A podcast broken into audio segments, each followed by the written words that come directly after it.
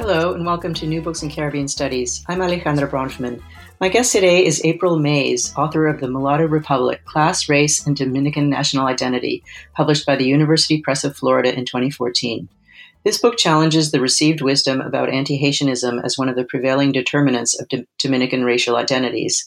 It is so meticulously researched and crafted, zooming in on a small place as a way of getting at some big and important questions.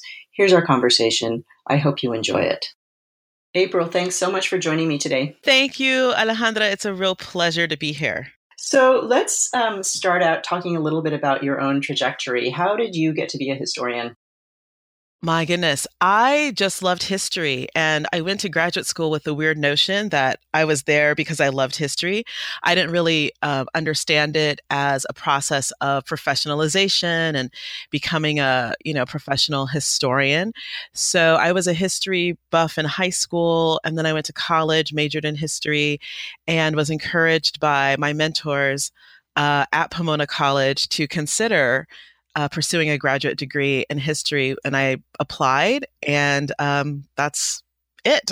then I decided to go. It was great. So, when did you first understand the question of race in the Dominican Republic to be your topic? Oh, that's a good question too. You know, it. I, I, would say there's sort of two trajectories. One is is sort of the personal story of that, and then the other is the graduate story of that. So, I think the personal story is um, coming of age um, with extended uh, family there, and as my own kind of sense of identity and questions about race sort of fluctuated and changed as I grew older, um, and I realized there was this sort of you know conflict or your choke between what I was sort of experiencing and how I wanted to embrace um, particular kinds of identity, like as a Black woman. And, and college was a really important time for me to come into feminism and Black feminism in particular. And that just didn't jive with a lot of my family members um, in the U.S. even too. So not just in the in the Dominican Republic. And at this, so I realized, huh, why is there this division and how can I sort of navigate that? And then in graduate school, it seemed like the place where we most often talked about race or blackness, you know, was in the Caribbean or in Brazil. It seemed like we could talk about Mexico, we could talk about mainland Latin America and never touch on the topic of of African descendants. I mean, that's much different now. I think um, in 2017 than it was in the 1990s, but certainly then. Um, and so I realized, well, okay, if I'm going to be a, Caribbeanist and focus on the Spanish speaking Caribbean, you know, race is a question that looms large here. Um, but I decided to focus on the Dominican Republic as opposed to Cuba or Puerto Rico, which um, at the time uh, Dominican history and Dominican studies was was really still embryonic. Um, it has been much more developed since uh, my own my own time in graduate school. So I just sort of put those two things together that one, you know, this was a space where these questions were really rich and engaging and, um, uh, you know, important. And at the same time, the sort of lived experience and questions that I had that were coming to my head as I was growing older and becoming my own person.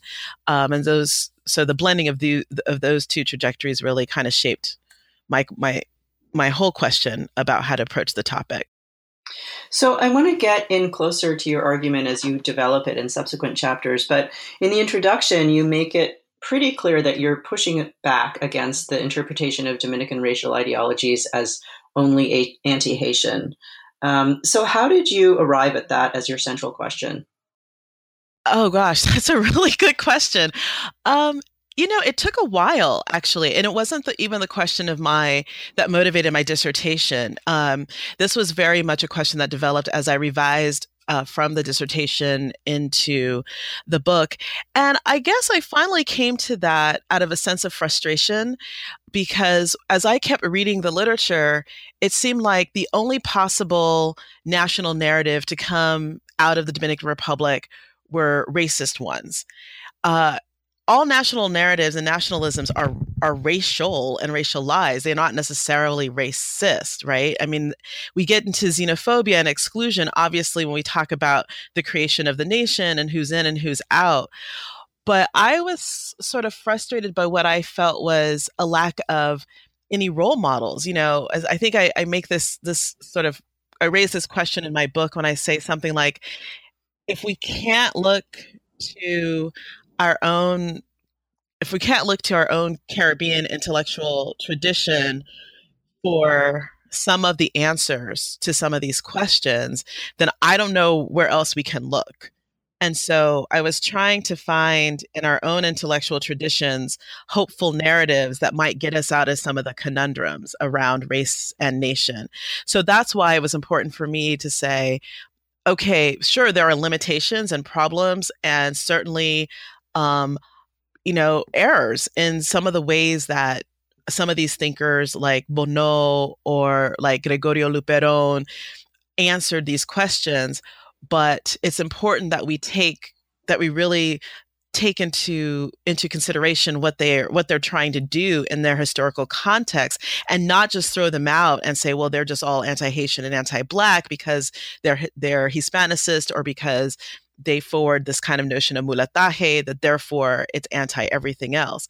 I was really just trying to suggest maybe we can go back to our own history to find some good examples and some interesting viewpoints that might help us in our contemporary context and into the future. So, place is really important, and the book is largely set in San Pedro de Macorís. Why there, and why did you choose to set it in a small place? Um, because I actually uh, my dissertation was is probably the last uh, in this generation, right, of enclave histories. I came, you know, into graduate school at a time when the enclave was still this important uh, sort of uh, conceptual um, uh, idea or conceptual you know topic within um, Latin American historiography, particularly in the Caribbean and the Caribbean rimland. So I think more often when we think of enclave economies, we think of Central America or we think of even Venezuela, like the oil camps or what have you. Uh, so part of so I began there, wondering to what extent San Pedro was a sort of you know exhibited um, characteristics that we see in other kind of enclave economies and wrote a dissertation in that mode.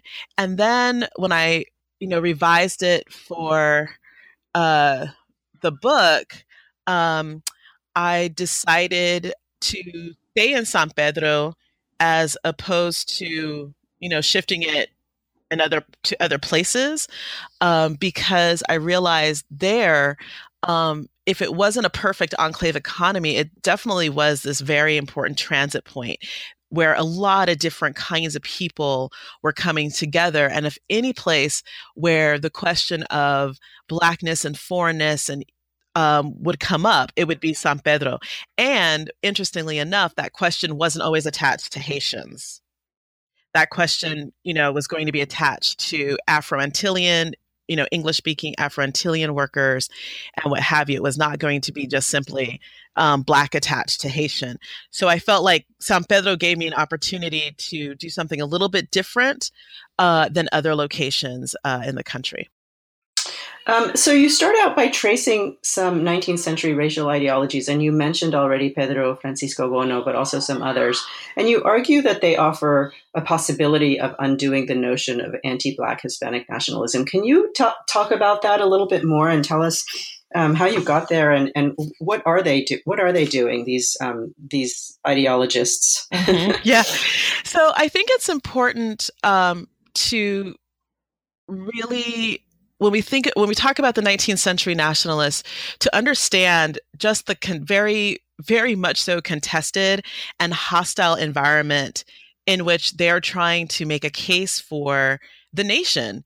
Um, and any nation but a Dominican nation in particular that is a, a, place where there's clearly a lot of racial mixture, where there's African ancestry next door to Haiti, which has its own complicated, you know, history with the rest of the empires and the United States and France.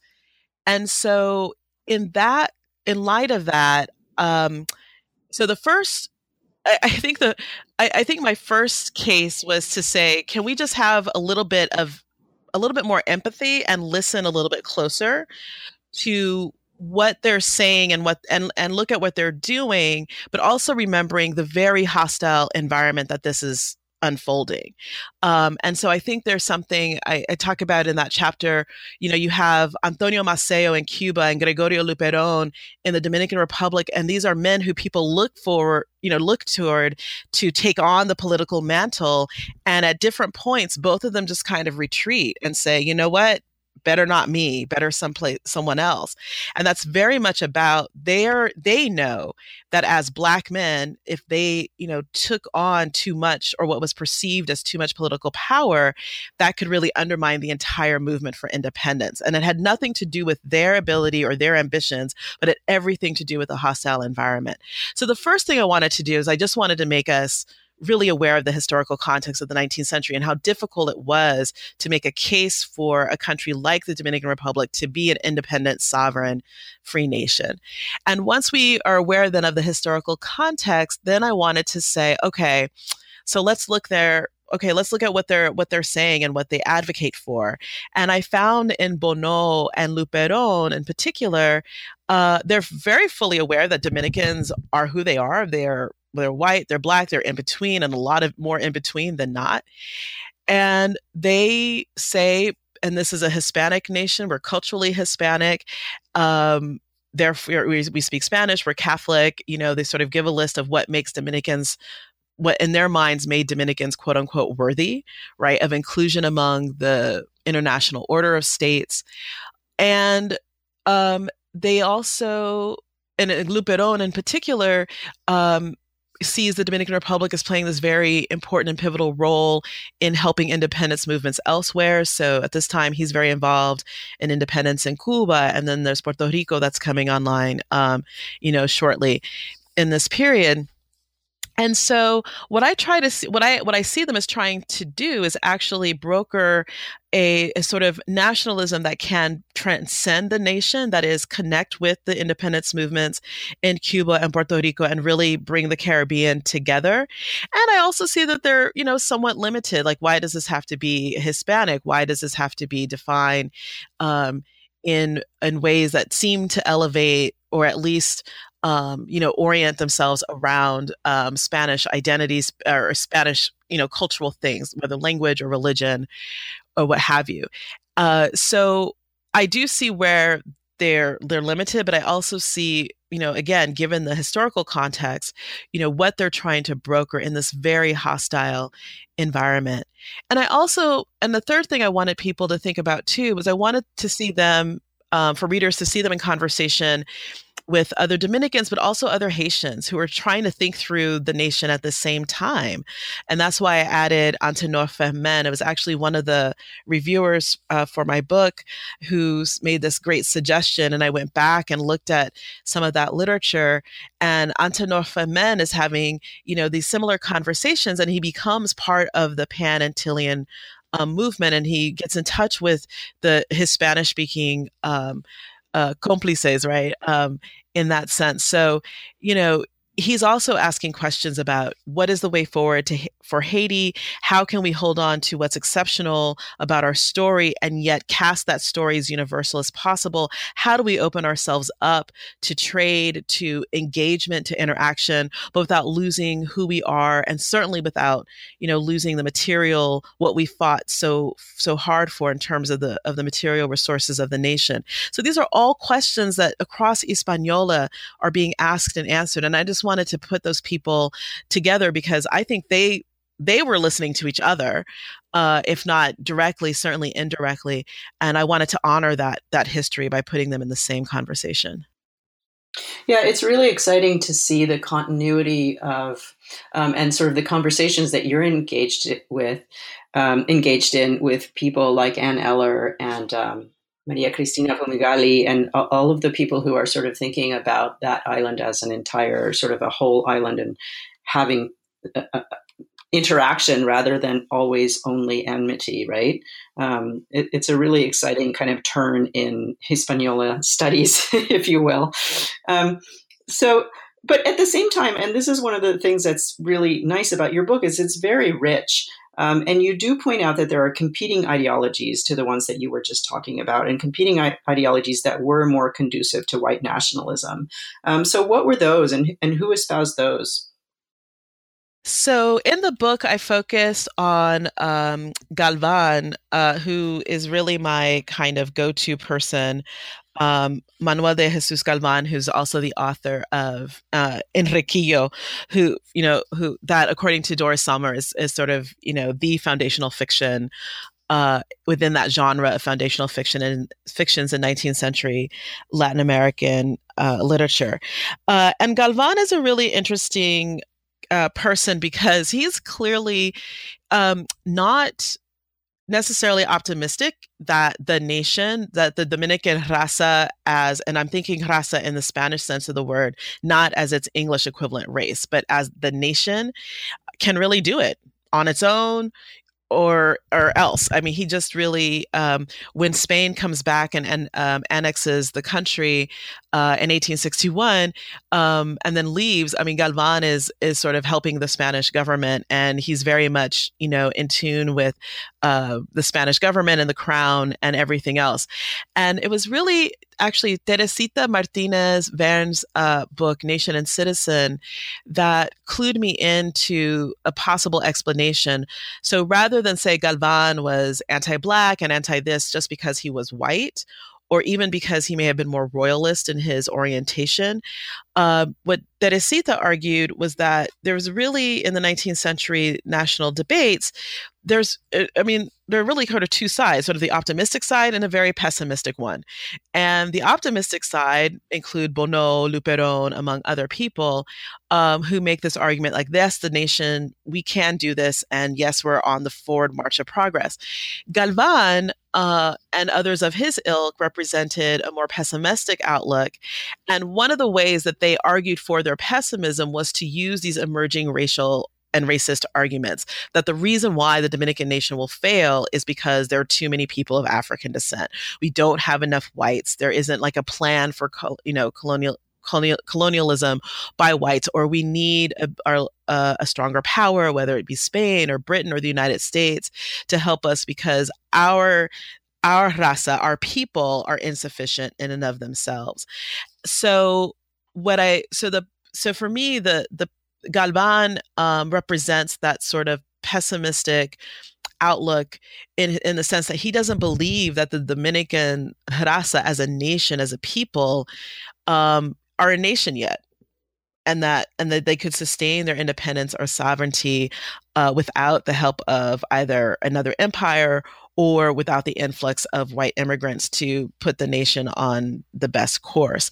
Whereas Bono and Luperon, for instance, did not hold that idea at all. They were much more optimistic and and they combated or they used as the pessimists use in their argument a, a, a kind of racialist argument to make the opposite point that our mixedness makes us even better equipped to face this future, um, to be the nation and to succeed as one. It actually is not a detriment to us. So after you set the stage kind of ideologically, you move into this future that they're all talking about. And one of the things that happens in that future is the increased presence of the United States, right? And um, you argue um, that that changed not just economic structures, but also social and political structures in a place like San Pedro.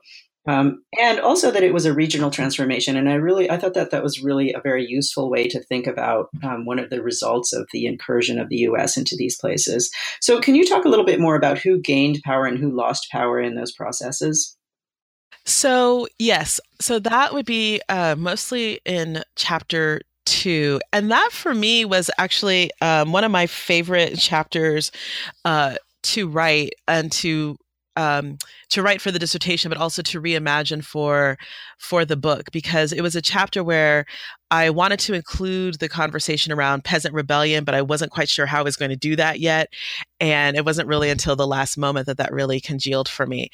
So yes, the incorporation. I use this um, idea of incorporation that actually comes out of U.S. history um, in this chapter, and that's the idea that um, the sort of what becomes kind of a a corporate industrial model um, at the end of the 19th century into the early 20th century uh, not only happens in the United States, but really becomes a global phenomenon because of of U.S market incursions into places like the entire Caribbean and circum-Caribbean region, and certainly the, the, Dominican Republic.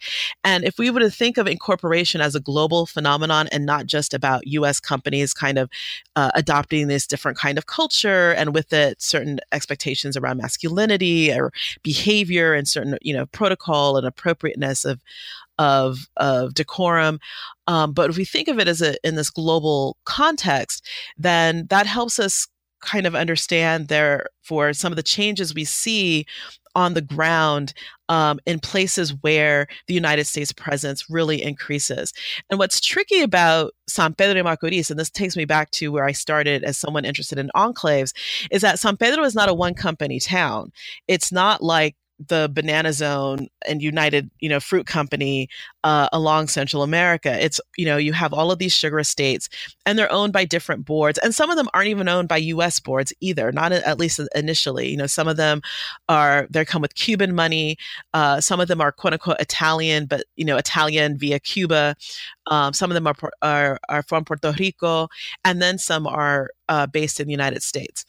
So but eventually most of them will become us owned um, sugar companies and corporations.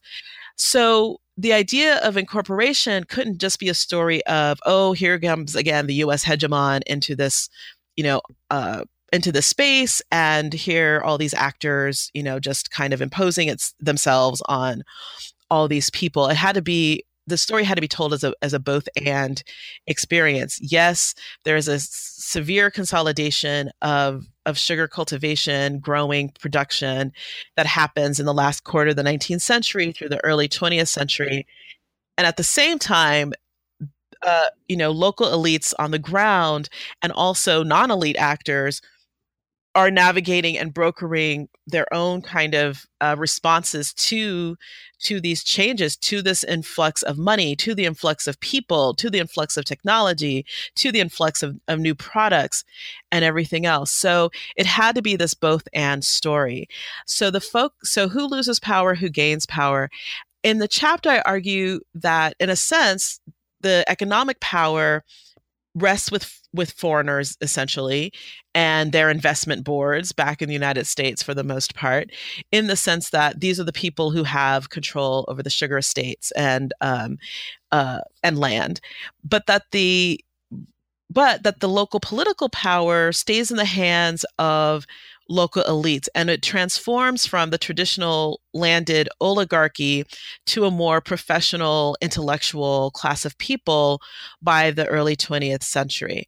And with that shift in the local context from a local oligarchy to this sort of professional aspiring class in the city um, that transformation of power right there shapes another transformation of power which is the exclusion of of you know militias um, of these groups of organized usually men but sometimes women um, armed you know groups of men uh, in the East who had been mobilized for decades. I mean, some of them had fought in the war against Spain in 1863 to 1865.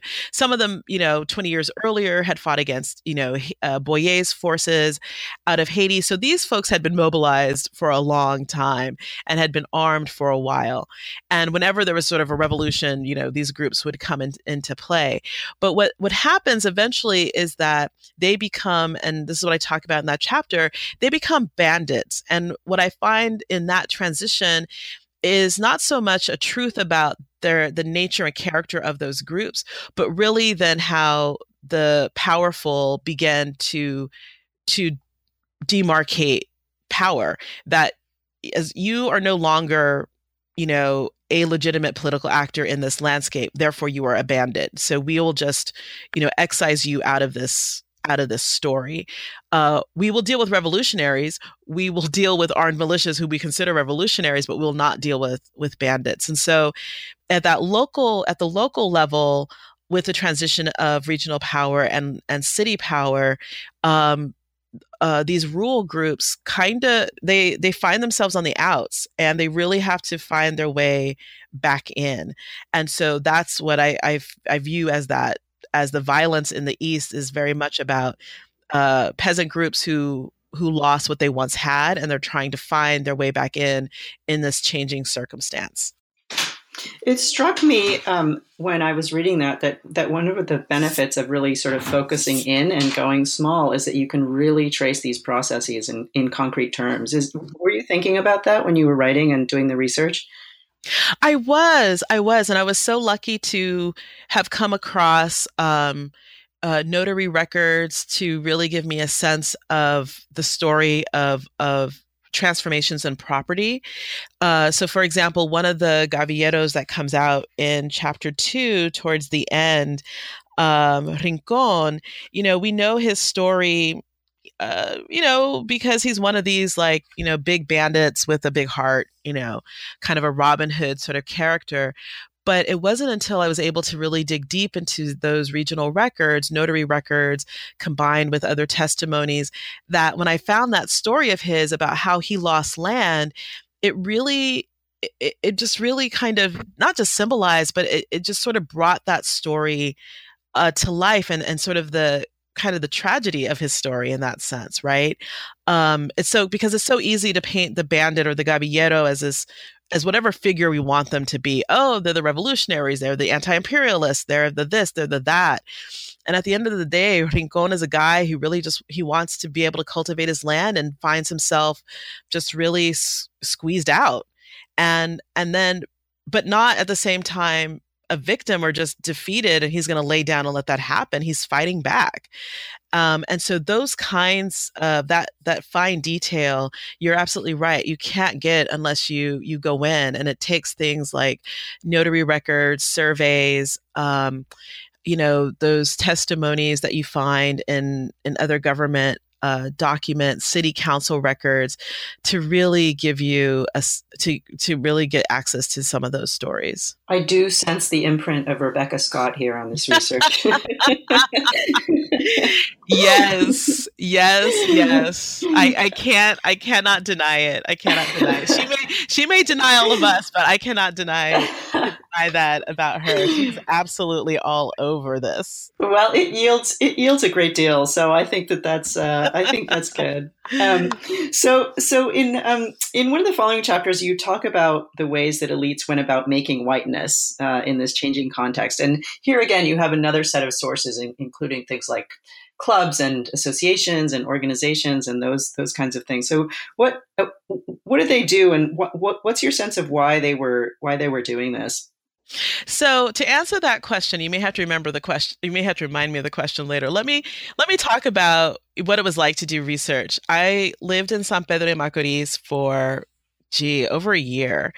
And for that, I have everything to thank Frank Moya Pons for driving me to San Pedro one morning, beautiful morning, and introducing me to Dr. Fermin Alvarez, who was sort of this, he's a cardiologist and he's, but he's a history buff and had written books about San Pedro history and had also been uh, a president of the Ateneo. And so the people so in other words the people who first gave me access to san pedro history were all people who were in these clubs. So i so i you know was able to do the history i was able to do precisely by plugging into these organizational structures. Um, so i have i have those two to thank.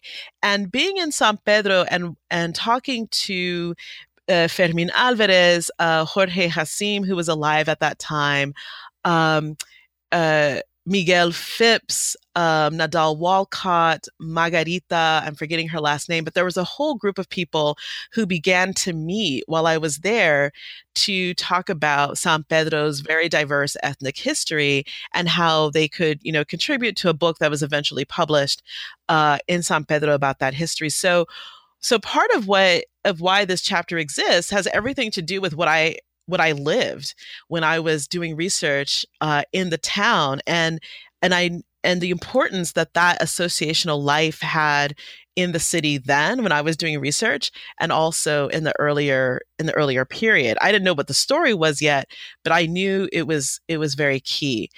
Uh, so I just I just had to say that because it was I I I I benefited a great deal from the associational life of San Pedro. Not to mention the fact that also another thing that I did, I became very active in the local Episcopal church, which then gave me access to some of the Afro Antillean history of the town as well, which we'll get to a little bit later.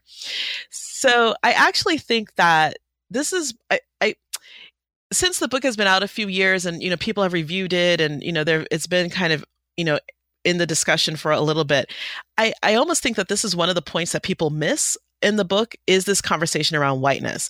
And I don't know if it's because maybe I didn't convince people, maybe I'm not persuasive enough, maybe it was kind of hidden. But I, I think that one of the of the new um, one of the new ideas I bring to this conversation of Dominican race and nation, it's because it's often about why Dominicans hate themselves because and why aren't they black? Why aren't they black? It's always about this blackness context. And I thought, well, well, because it's not about yes, it is about anti-blackness, but it's really about defining whiteness and who's and who's in on on these principles of who counts as white and what whiteness is.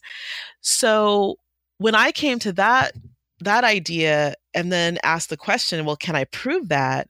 I went back to the sources on San Pedro's associational life and and really and then and then sort of dug into that and to look at um, you know how they did things in the city. And that's where I drew upon, oh my gosh, for this chapter, city council records. Thank goodness. I mean, San Pedro de Macorís is probably one of the few Dominican towns, and I hope there are more, I hope I'm wrong, that have preserved their city council records from the first city council meeting you know, until the present.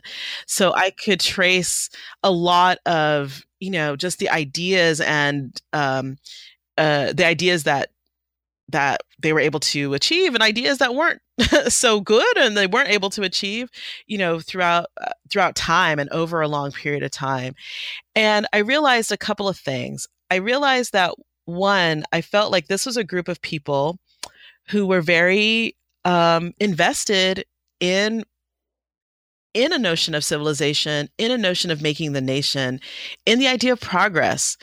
And I didn't want to take that as just, oh, that's just being elites, being elites. They took it very seriously.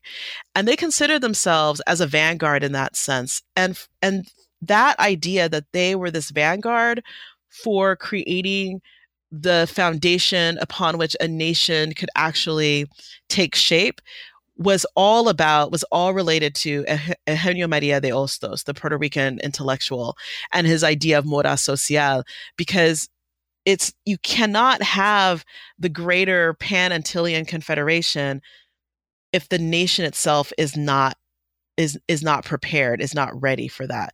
So they very they very much felt that their work was in line with preparing the people for this uh, these greater things whether it was Dominican nation, nationhood sovereignty but also Caribbean sovereignty. So they really took that to heart and and they were guided by these principles out of Hostos. And they had all these different clubs and what i what i realized was well they had the spanish club they had the puerto rican club they had the italian club and i was sort of struck by well what was the common conversation like how did these very different groups of people um, at the end of the day have these you know juegos florales how did they you know organize these kind of unifying events like what became the lingua franca what became you know the the foundation for their relationships. And it was the Hostos idea on the one hand and uh the, the same time the other argument in this book it was um that this his that you know hispanic cultural values um, and the elevation of these values and and you know plugging yourself into Europeanness was also this kind of way that these various groups of differently situated foreign elites, local elites could actually find the common ground to talk across their differences. Uh, had I do, had I had it to do it over again, however, I would have also paid more attention to uh, family and family dynamics. Because again, in these conversations that I had while I was doing the research, and I would take notes but not really pay attention, and I wish I really had. Um, a lot of the, our conversations would revolve around, oh, well, you know, so and so who's married to that person. Okay, well, she's the cousin of, you know, and I got these whole genealogies from people. And I realized that folks had started to marry in very early on in this process and i wish i could have you know traced some of those marriages and the creation of families alongside this associational culture to really show how this is what we're talking about is an integration of of these groups of people into what would become like the city's, you know, elite, intellectual elites, economic elites, political elites, and what provides them sort of a language to come across all these other divides is elevation of everything European. And then in addition to that, you know, eventually their families become one. Um, but I just, I didn't talk about the families in the chapter, but had I do it, had I had, if, if I could do it over again, I would certainly uh, include that because that was clearly important. So that's what this chapter is really about is sort of what facilitated these various groups of people to talk to each other. And I said, well, it seemed like they all got together around, you know, elevating things European, elevating things Hispanic, and then acting upon these, you know, assumptions. All right, let's talk about that. Yeah. Um, and then at the same time, the, the other side of it, right? So you you you suggest that San Pedro did have some Haitian migrant workers, but that there were many more Afro Antillean migrant workers. And if you look at the map, that makes total sense because it's sort of more on the eastern part of the island. So there are people from Barbados, St. Kitts, St. Thomas, Puerto Rico, et cetera, et cetera. So what difference did that make to the way that race and blackness were produced in San Pedro? So the assumption in the historiography is that um, it's almost uh, yeah. The assumption is um, it's almost as though you know haitians come into the dominican republic and it's already bad because they're haitians right? That you know such is the strength of anti-black haitianism anti-blackness and anti-haitianism that haitians walk into the dr and they're already going to be set up for for failure and attack. Uh, so in other words there's none of this sort of like as in the literature in the US like how Italians became white or how Greeks became white like how do how do people become black right? How do how do Haitians or Afro-Antilleans become black or marked as such in these Hispanic locations right? And so um that was one thing that struck me and I thought well hmm. And so the difference is that Afro-Antilleans, uh, they have recourse. You know, they have these um, consul officials and representatives that who aren't often their best people to go to, but they do have them and it matters that they have them. And another thing, their access to English, their ability to speak English, even if they don't get the best representation from consular from British consular officers, they are sometimes well represented and advocated for by English speaking sugar estate managers who you know really who will who like their particular group of afro-antillean workers. So right there i felt well the difference is going to be we can't make the assumption that you know afro-antilleans coming into the space are already degraded by the fact that they're in this space, right? That by the fact that they're working on sugar on sugar estates, because in fact, yes, a ton of them do cut cane, but a lot of them have these upper level positions where they're engineers, and some of them are mid managers, and some of them are working in the offices, and some of them work in people's homes. So it's not the same kind of story. So we have to actually explain how it is and why it is that they get picked on right? How that they that their experience um that why they experience the violence that they experience. We cannot make the assumption that they land here and you know they're the degraded worker. So i really wanted to to try to write a story where we don't presume that um that it's you know it's it's blackness upon arrival. I actually wanted to talk about its creation I like that. yeah. right. Thank you, Tom Guglielmo. But yeah. Um, so, okay, so you close with a chapter on gender, and you make a point of saying it's understood not as separate from the race making process, but very much part of it. So, what led you, led you to the exploration of gender? Um, was there a set of sources in particular, or, or how did you how did you decide to end up there? So again, uh, a lot of the sources came from the city council minutes that I, as I got into the 20th century, I kept seeing this woman pop up in the sources, um, Dr. Evangelina Rodriguez. And I was like, what is she doing? And she's, you know, fussing with the ca- city council. Um, the city council actually uh, sponsors her study in France. Uh, so she graduates high school in San Pedro de Macorís, and then she wants to go to France to get her medical degree. And the city council, when it can, actually pays for her medical school. Uh, I don't know if it pays for it in total, but it, it helps her out with a scholarship. She returns to San Pedro de Macorís, and then she is on the city council, like just about I mean, so many city council minutes. Oh, here comes Evangelina. She wants money for this. She wants money for that. She wants to build a school. She wants to, you know, do a clinic. She wants to uh, have a, a fair in the in the in the park, what have you. And I said, huh, I really need to understand her. And then I need to figure out is she like plugged in with other women and so that led me to to investigate her connections with other women in the city which then revealed and also dr fermin alvarez has a book about um, the first hundred years of education in san pedro macorís.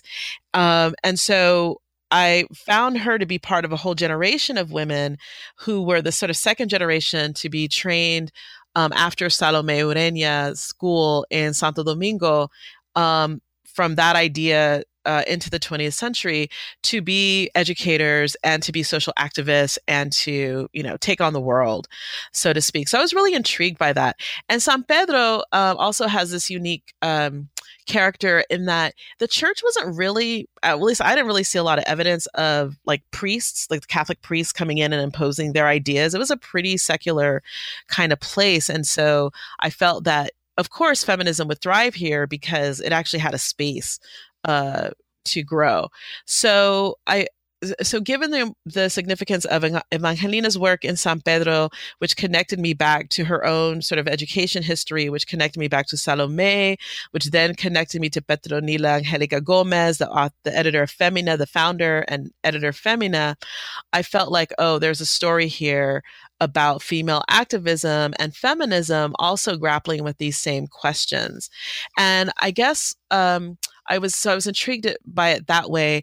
And then as a feminist scholar, um, for me, the you know the personal is political, right? So the the kind of political developments and, and, questions of the state are never are inextricably connected with questions of of women's activism, women's movement, and and women in, in general, sort of the woman question uh, in general. And so I come came into it um, say, thinking to myself and presuming that these women are making theory. These women are um, they're theorizing and forwarding an understanding of the state and of the nation in their work. Uh, they're completely grounded in Hostos ideology. Uh, so let's let's you know track what they do and so that's what turned me on to them so um, uh, before we close just a couple more questions. So you end up in 1940 and i'm wondering why you chose to end there and what happens to the dr after afterwards? In, terms of, in terms of the legacies of the kinds of things that you look that you looked at in your book. Yeah, so I ended in 1940 because I did not want to write a book about the Trujillo. I did not want to write a book about General Rafael Trujillo's dictatorship and add to that historiography because I really wanted to write about this particular moment. Um, for me, it was just so foundational. And so after 19, so after um, after 1930, um, General Rafael Trujillo comes to power. Um, and then after the 40s, I, I, think one of the most significant changes, because he will stay into power until 1961. But after in the 1940s, there's just so much. Um, one significant change is that you know Trujillo will pay off the uh, the Dominican Republic's debt to the United States. He will um, march ahead on with industrialization of the country, really adopting uh, what we in, in, Latin American studies call ISI, import substitution industrialization. This is partly a war mo- a war measure um, because of World War II, but it's also I think where he's thinking conceptually. He'll um, engage reforms for the Dominican peasantry, and he'll also take over the uh, sugar production and make that a state enterprise um, with his family as you know mostly the shareholders in that state enterprise. So a lot changes after 1940 that I felt that I could not, uh, that would be an entirely different book or, you know, kind of like, oh, in part two, here's this really different kind of story. So a lot changes there. Um, so what I, I just try to suggest in this study um, that some of those uh, like the foundations of some of those changes, especially with respect to how we think about state driven development and the nation um, all at the same time really has its um, its origins uh, in this period. Yeah. So before we close, one last question. What are you working on right now? Are you working on a new project? Yeah. So I um, we're actually in in how do you call this in press uh, so yes in press um, yeah. So as you were saying uh, about the development of this sort of Hispaniola uh, type, of, type of perspective in the scholarship, uh, so from 2000 in 2009 and 2010, um, myself and several colleagues uh, began the first in a series of conferences called Transnational Hispaniola, with precisely the idea of bringing Dominicanist scholars and Haitianist scholars together in conversation to think about can we do this differently, and can we uh, get out of the sort of exceptionalist narratives of both of our of both of our countries and talk across the island as opposed to just talking to other to the US, right? From our very different perspectives. So since 2010, we've had three of those conferences. One in the first one in Santo Domingo, the second one at Rutgers University, and the third one was in Haiti. Um, just most recently, um, in 20, I'm now forgetting 20, the last time CSA was in Haiti. So that's 2016, I believe. Um, and so we are now publishing the edited volume. Yay! Transnational Hispaniola New Directions in Haitian and Dominican Studies. That is in press at University of Florida Press. And so we just sent back copy edits and we'll get proofs in February. And so that will be out next year. That's fantastic. I will really look forward to that. Yes, yes. I I I look forward to it too. Thanks so much for talking to me, April. Thank you, Alejandra. It's been a pleasure. Bye. Bye bye.